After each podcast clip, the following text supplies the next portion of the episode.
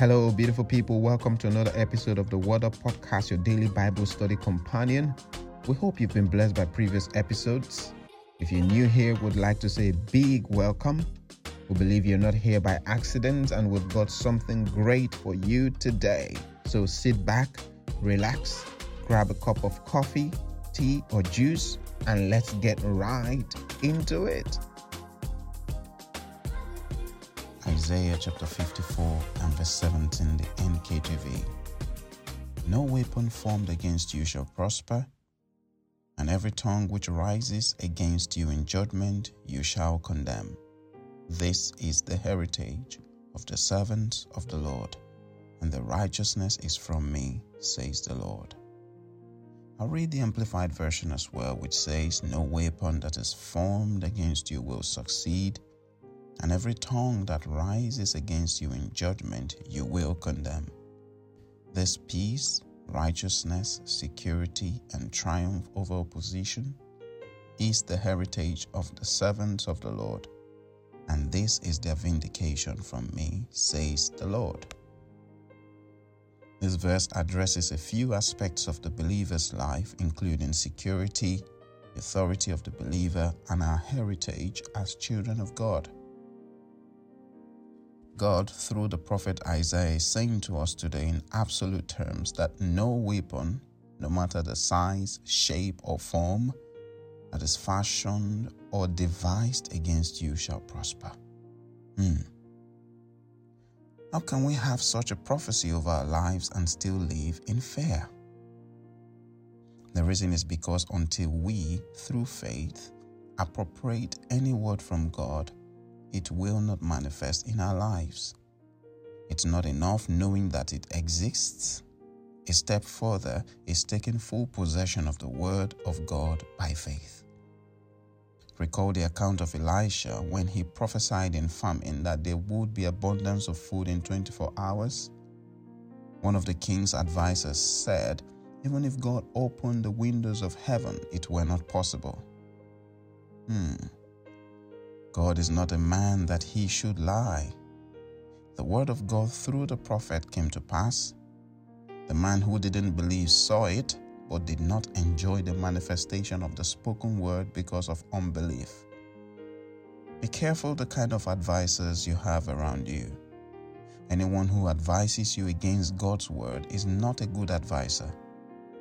Anyone who advises you to be distant from God and always inviting you to events on Saturday night such that you would be unable to fellowship on Sunday is not a good advisor.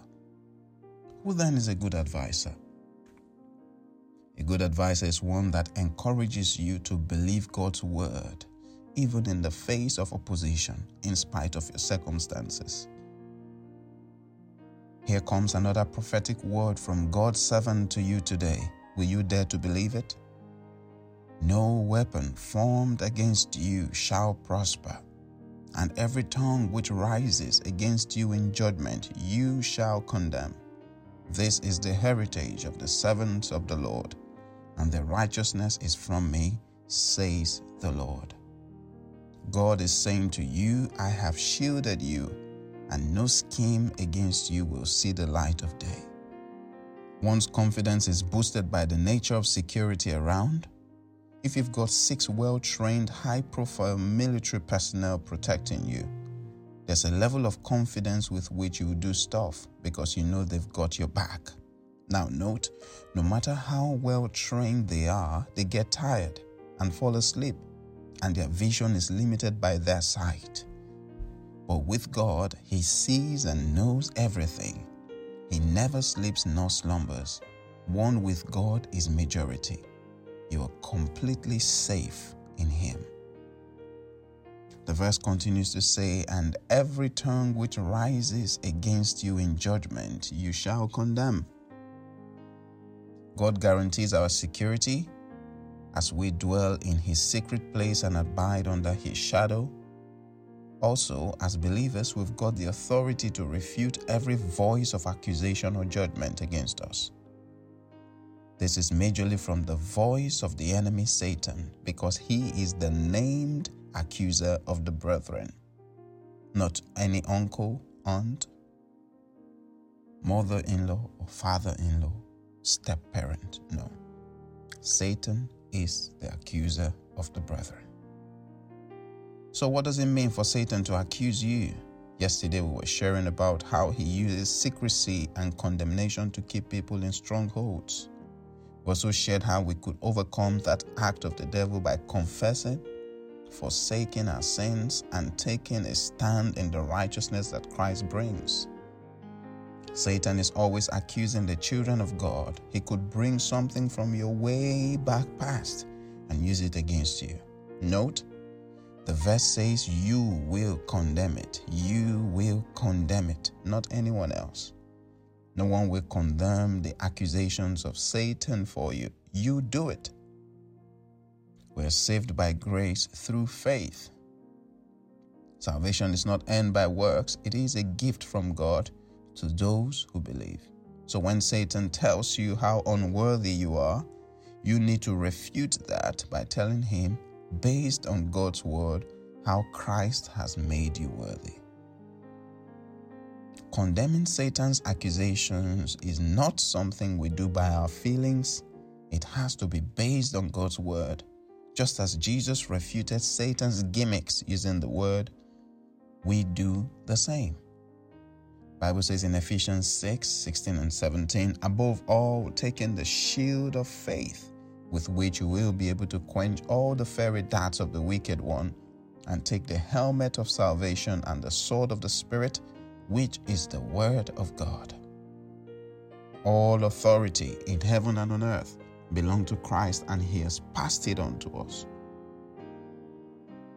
Dear friends, no weapon that is formed against you will succeed, and every tongue that rises against you in judgment, you will condemn.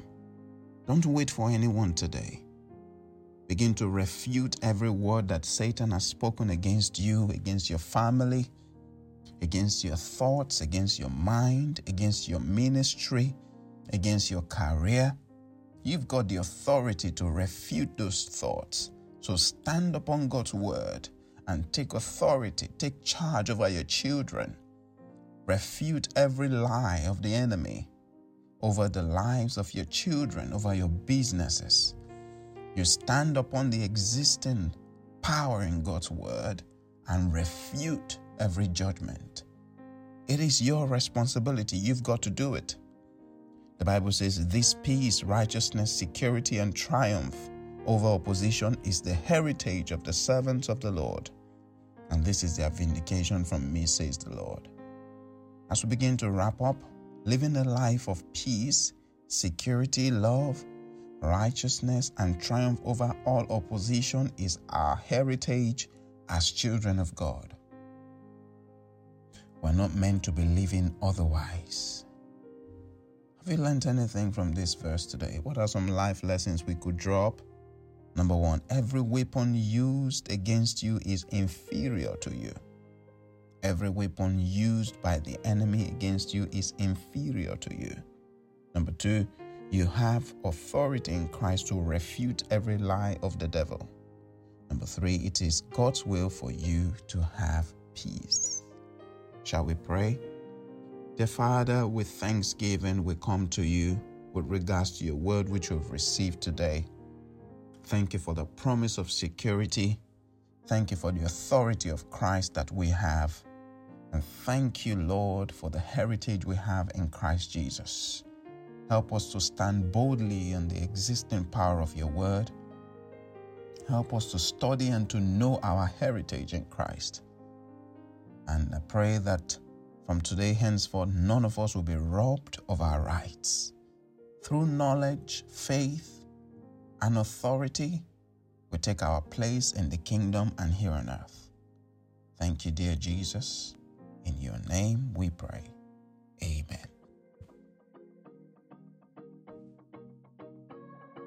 Thanks for tuning into the Word Up podcast today. We hope you've been inspired by God's Word. If you've got any questions or comments, you could leave them at the comment section below or email us at worduppodcast21 at gmail.com We'll be delighted to read from you. You could also do it by letting us know where you're listening from and how this program has blessed you. See you next time for another exciting and inspiring episode of the Word Up Podcast. God bless you. Bye bye.